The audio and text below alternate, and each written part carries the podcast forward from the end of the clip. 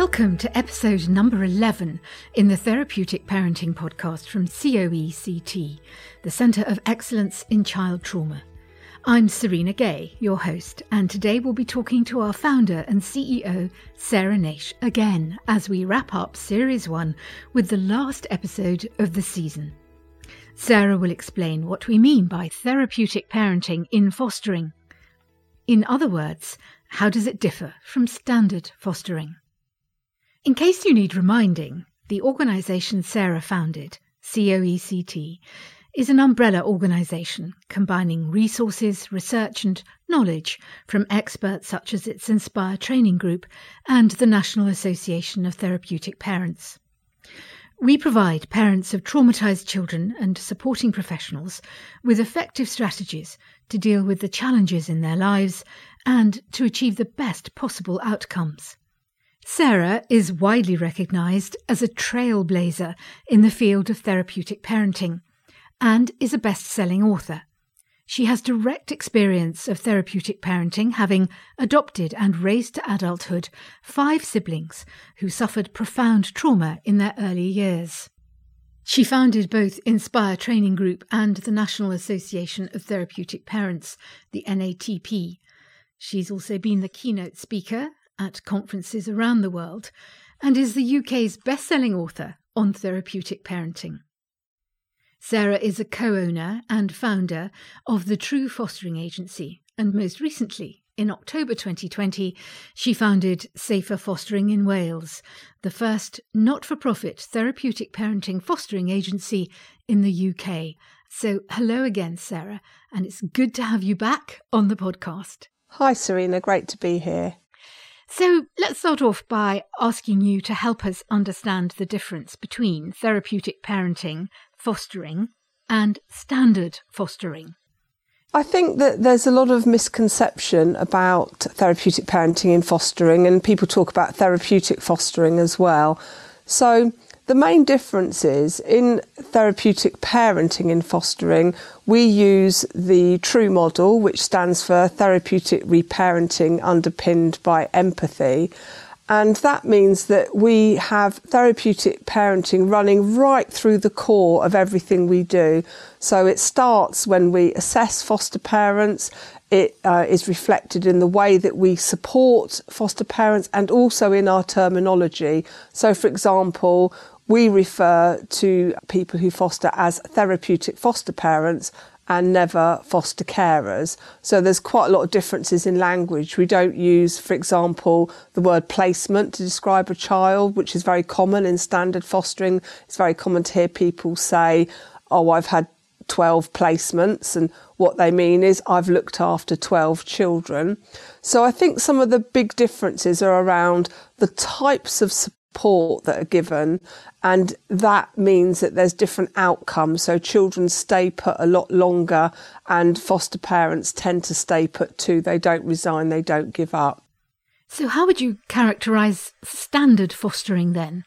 I think that standard fostering is a bit of a misnomer really because really all children who've suffered developmental trauma need to be therapeutically reparented Unfortunately, there are some people who haven't really got with that yet, and they're still under the impression that you can really take a child from a very traumatic situation, place them with foster carers, and everything will be okay. The problem is, is that okay, the child might be safe and they might be getting their physical needs met, but what the child needs on top of that, crucially, is they need their emotional needs met at a level which therapeutic parenting succeeds at. So, children who suffer developmental trauma, we know that there are often changes within the brain and a therapeutic foster parent will help the child to build synapses in the brain to help link cause and effect,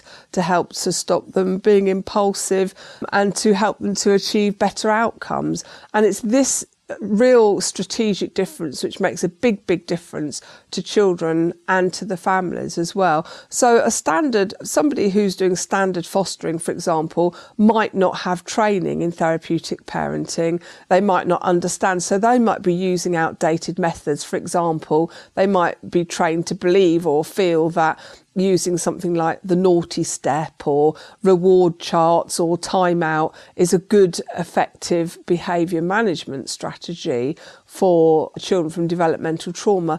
But actually, we know that all those kinds of strategies, not only do they not work, but they can actually cause a fracture in the relationship, and it means that the child's more likely to move.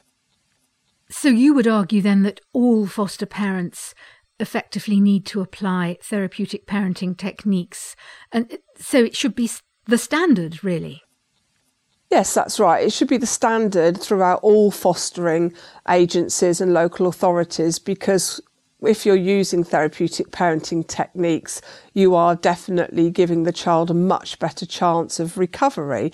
No children come in through the care system in the UK where you know nothing has happened. It's very difficult these days for a child to actually be taken into care. There has to be quite a high threshold met. So the child will have suffered some kind of harm or trauma or something quite difficult and significant would have happened in their life well our children need skilled professionals and by that I mean skilled therapeutic foster parents supported by social workers who are knowledgeable to overcome their trauma. So there's the only way that a child could come into a foster home and not have suffered any trauma is if they literally decide one day perhaps they fancy going to stay with some foster parents and pop along to social services to ask if they can have a little stay. That doesn't happen.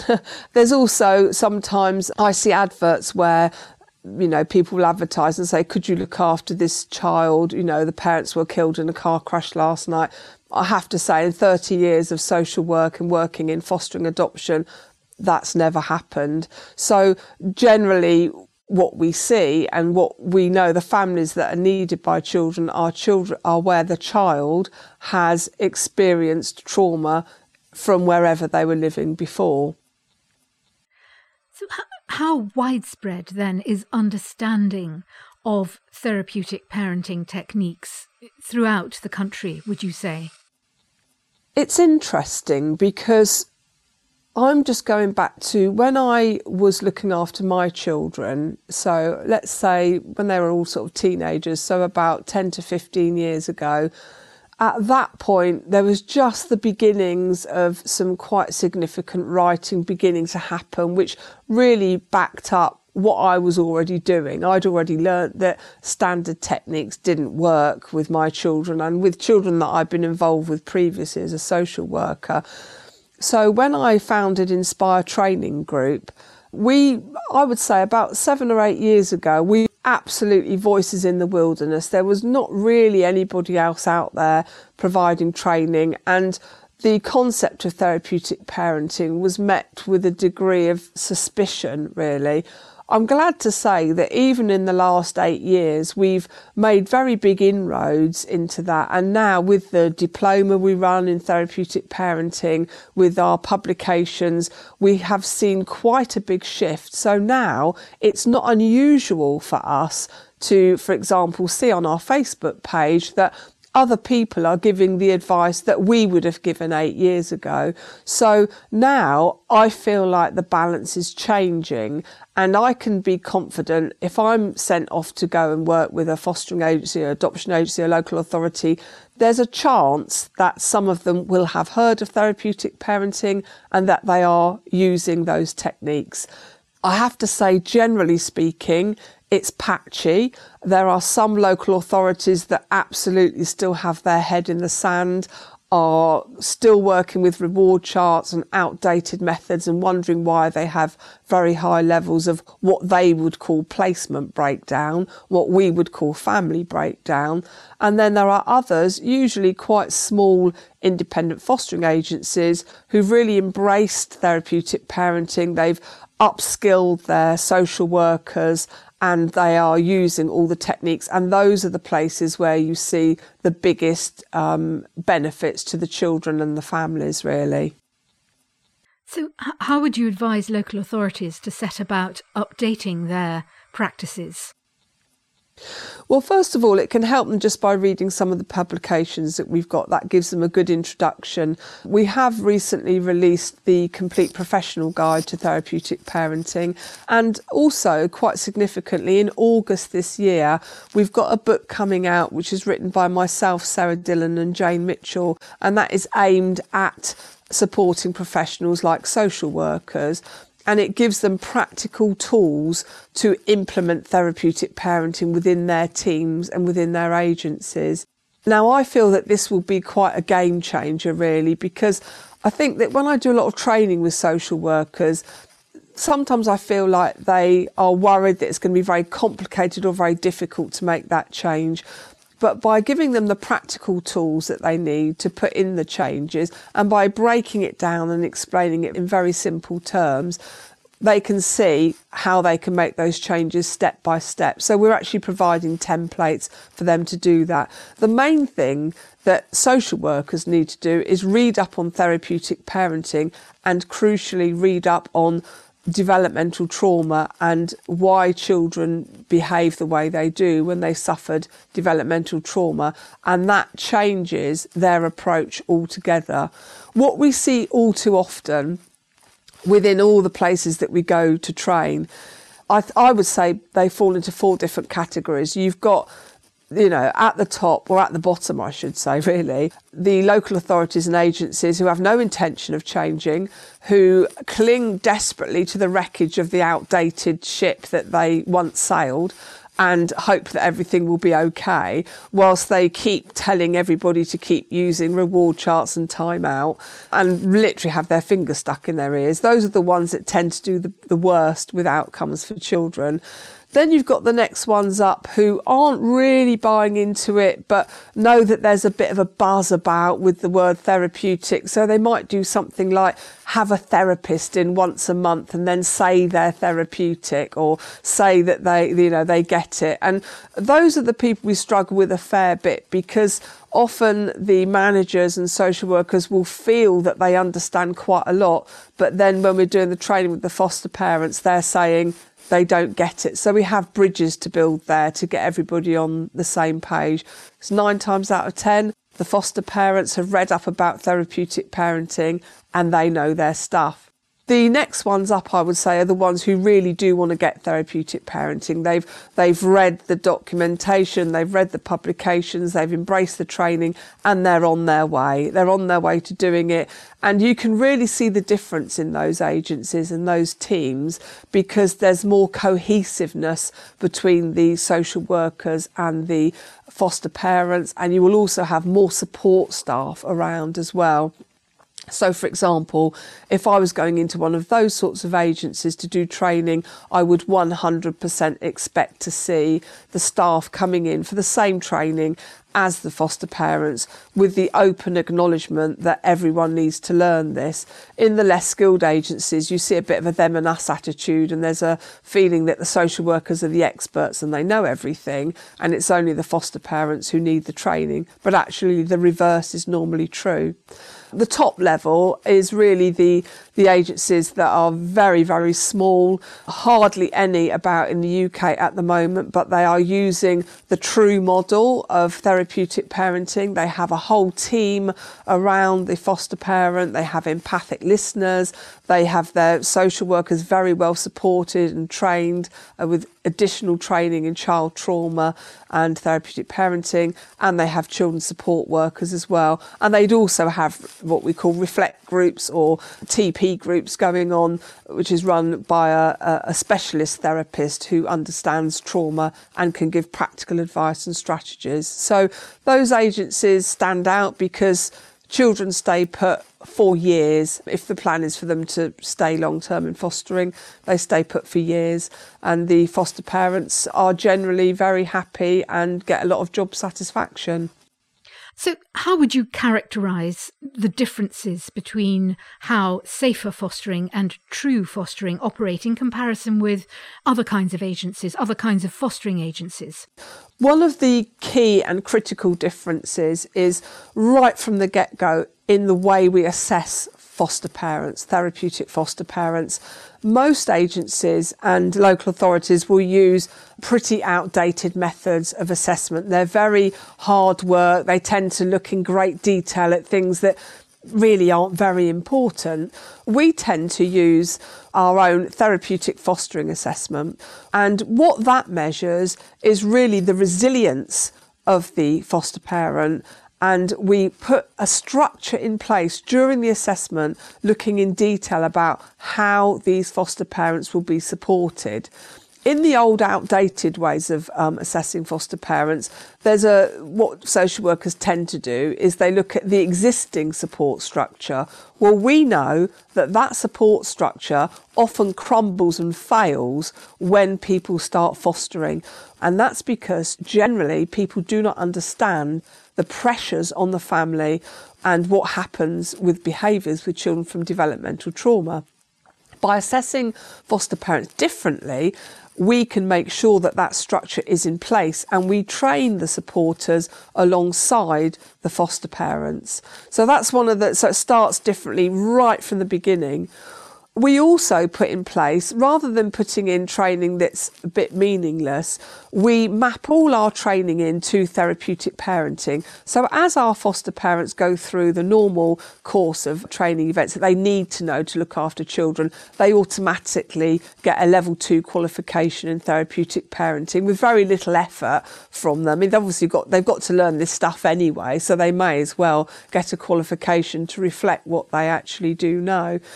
The other thing that I think people notice very differently is that support structure. So we have, of course, supervising social workers because they have to do all the statutory work and they're trained up to a level where they are able to really strategize with the foster parent and give them meaningful support.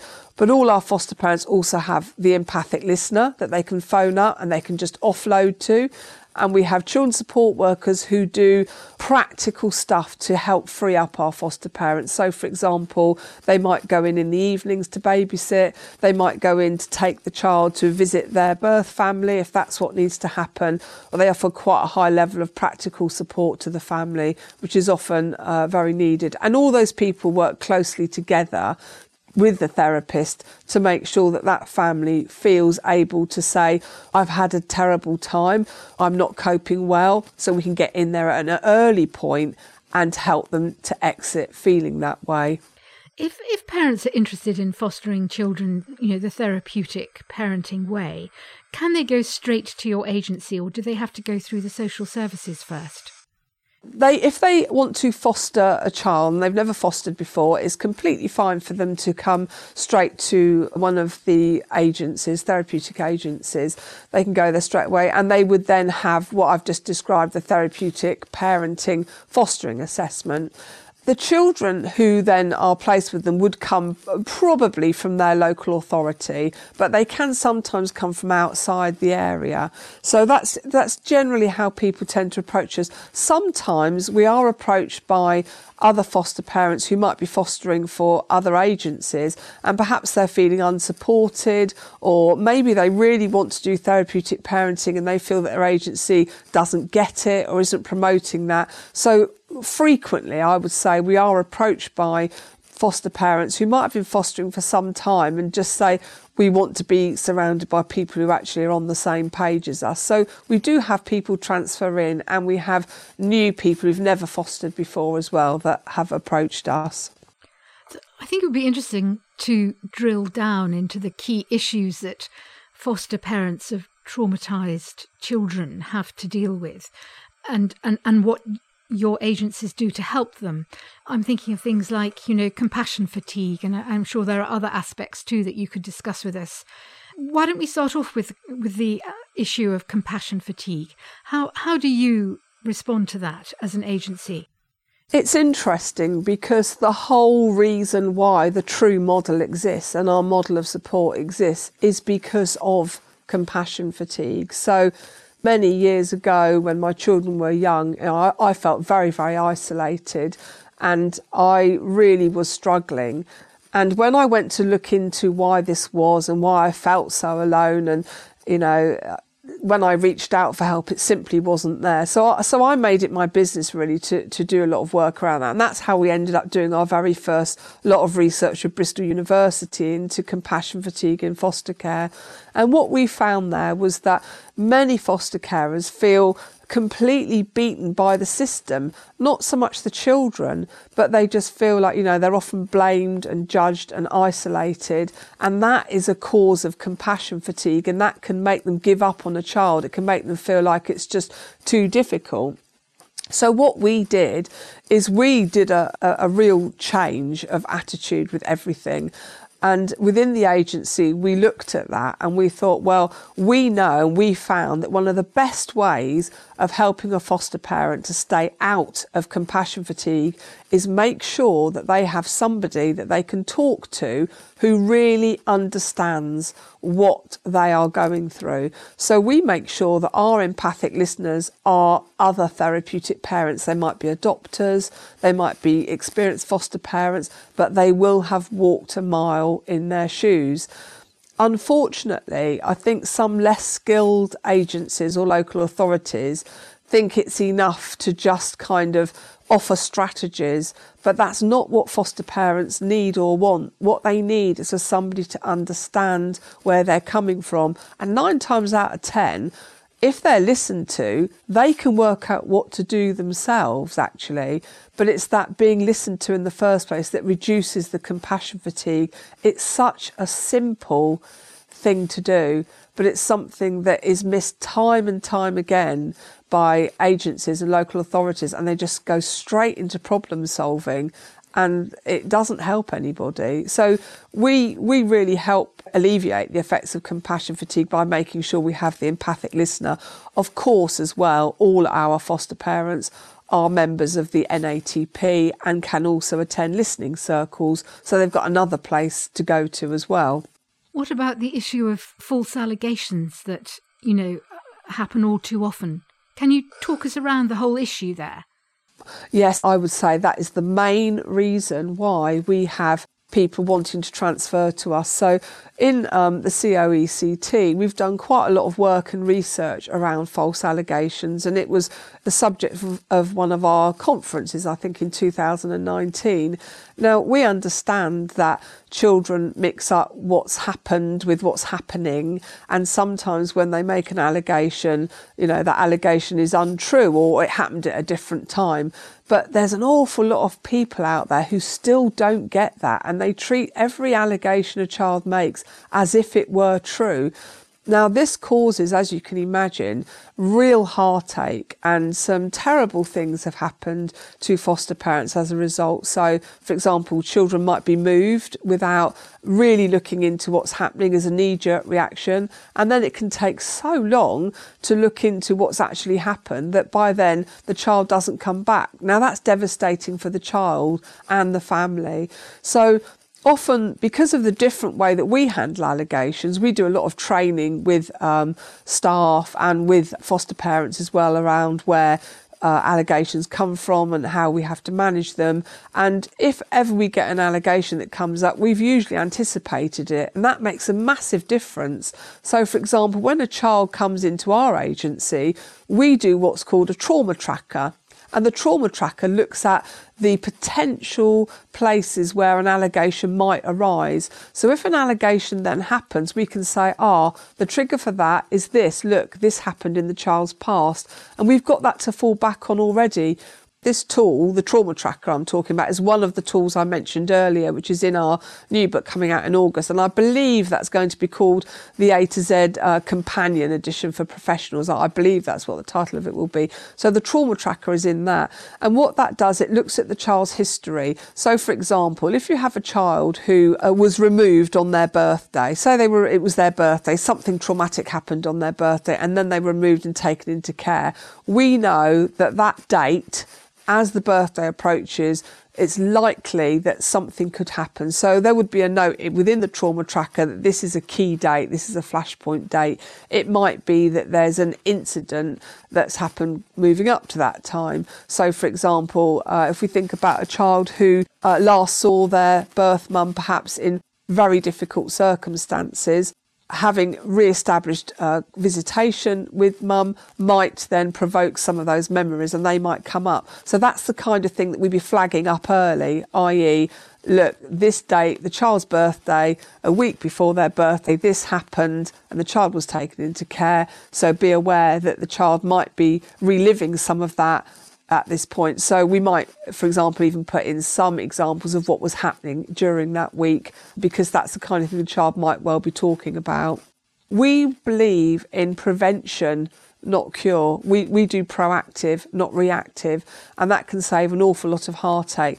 I have literally, sadly, lost count of the number of foster parents that we've worked with through NATP who have been through this horrendous experience and you know over over 85% of the time those allegations are completely unfounded. But yet the foster parents often give up fostering because it's such a traumatic experience for them. This is this is the, the, the kind of attention that falls into the wraparound support that you provide.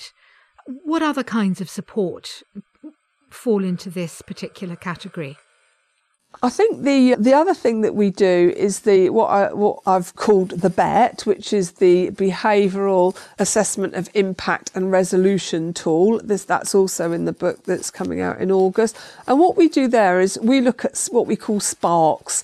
So what I see when I'm working with agencies and local authorities where the social workers haven't been trained to a, a good level, they get quite frightened about some of the behaviours that we see. And to be honest, I don't really blame them because the training isn't great for social workers around child trauma and it can feel really overwhelming and really, really complicated. So the knee jerk reaction when a foster parent phones up and says, Oh, guess what? You know, he's um, absconded again and he's stolen all this money and he broke my window and he did this and he did that. Sometimes, you know, social workers are only human and sometimes it can make social workers withdraw and think, you know, this is, this is like, you know, on top of everything else they have to do, it can just be another problem. And so that's why they move to strategies and that doesn't help anybody.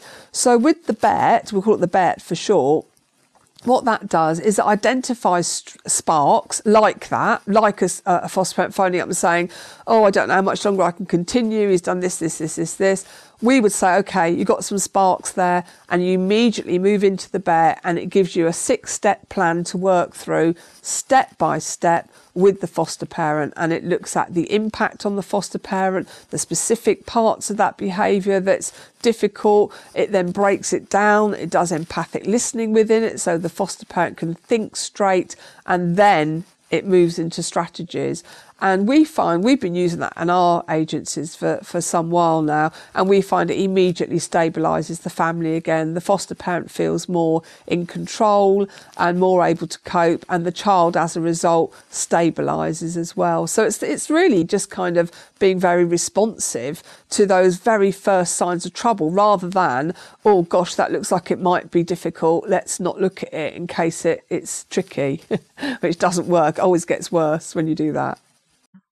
Well, it, it's all down to this this this system that you have of support really ultimately you know it must make such a huge difference to parents who would otherwise feel just completely isolated so now you you have said therapeutic parenting whether you're fostering or an adopter is the hardest most worthwhile thing you'll ever do in life. There's nothing better, you said, than seeing your child flourish and succeed when they started out from a place of desperation, trauma, and no hope.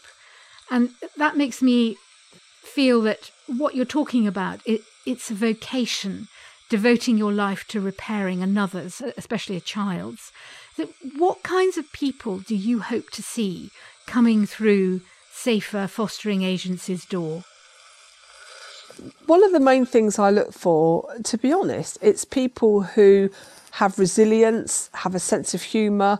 You know, you've got to be able to laugh at things. And that's certainly one of the things that got me through in the most ridiculous situations where a lot of people would be crying. You know, we, we learned to laugh. We learned to say, wow, you know, that was a, that was an odd day it's not all about having childcare experience. It's about having that open mind. It's about having an ability to think outside the box and to be curious and to look at a child and go, hmm, I wonder where that came from. That's uh, that's interesting. They've done that rather than, oh, they did that to me. How dare they? You know, that kind of rigid thinking isn't any good. So, all the support in the world, meaningful support, is there already within the agency, and we help the prospective foster parent to identify further support for them.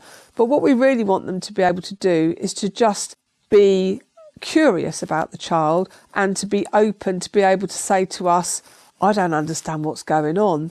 I think what really helps within our agencies is our foster parents are very able to do that. They know they don't get any blame or judgment. We think it things together. We are genuinely part of one team. We're all working together to get the best outcomes for children. There's no them and us. We, we all have a, a part to play in this. And I think that when I said about therapeutic parenting being the hardest thing, you know, for me, it was so hard because of being on my own. I think within our agencies, our, our foster parents tell us it's so much easier being part of a group who are all doing the same thing. They've got different children, but they've got the same ethos and they have the same types of days. And they can pick up the phone to another foster parent at the end of the day and say, You never guess what happened today. That makes all the difference in the world. Oh, it must do. Are there any any kinds of applicants that you would reject, and if so, why? I think that to be honest, we, we wouldn't well we can't ever take somebody on who's um, committed some, any sort of criminal offence against a child or a violent offence. You know that that does rule people out, understandably. Other than that, I think we are pretty broad-minded. Really, we don't have any caveats around age, although we think life experience is a is a really good idea. And we do really think that, you know, we don't mind if people are on their own in a relationship, you know, it doesn't really matter. Geographically, we are taking people from more or less anywhere in England because they would go to true fostering, and we recruit people from anywhere in, in Wales for safer fostering. And uh, nowadays, of course, we're all so used to using Zoom and electronic ways of keeping in touch. That's really opened up geography for people who perhaps before thought they couldn't do it because of perhaps distances involved for travelling. So yes, we, we, we would we, we're always happy to speak to anybody and if we feel that you know it's a non-starter. We'll be open about that and we'll tell people why you know why we think it's or perhaps they've got a little bit of something they've got to sort out first. They've certainly got to have the physical space for a child. You know they, they need to have a room in their home. They need to have room in their heart and room in their mind and room in their life. A child from trauma is not someone you're going to squidge in alongside a full-time job and a full-time social life that you know we have to make time for this child how then can people get in touch with you to, to take their potential fostering plans further? Well, if they would want to foster in England, they best off really looking at the True Fostering website, which is www.truefostering.com. And if they're interested in fostering in Wales, then that would be www.saferfostering.org.uk. Safer Fostering is part of the Centre of Excellence in Child Trauma. And True Fostering is going to become, next month, is going to become part of the Centre of Excellence in Child Trauma. Great. Well, we'll definitely be putting links to, to those two in the show notes. And um, and thank you, Sarah, for an incredibly sort of informative interview today. Ending a, a very a very apt interview, I think, to bring the the first series to an end. So thank you. There have been well over 30,000 downloads of our episodes, so we know they have been useful to you. And thank you for all the kind comments. Please keep them coming and let us know how we can help you in future podcast episodes. We're looking forward to being back in the spring for another series. To find out more about COECT and to access help, please visit www.coect.co.uk or head straight for the Facebook page where you can get answers 24 7, including at weekends and on public holidays. The Facebook link is either at the end of the daily bulletin, emailed by COECT to you, or it's in the show notes to this podcast episode. The podcast is listed on Apple Podcasts, Spotify, Google Podcasts, Amazon Music, and a whole load more. Find us on one of those sites, and you'll also find the subscribe button to press to automatically receive this podcast every week. We'd love you to leave a review for the podcast on one of these sites. It'll help other people find us and find all our helpful advice. Bye for now.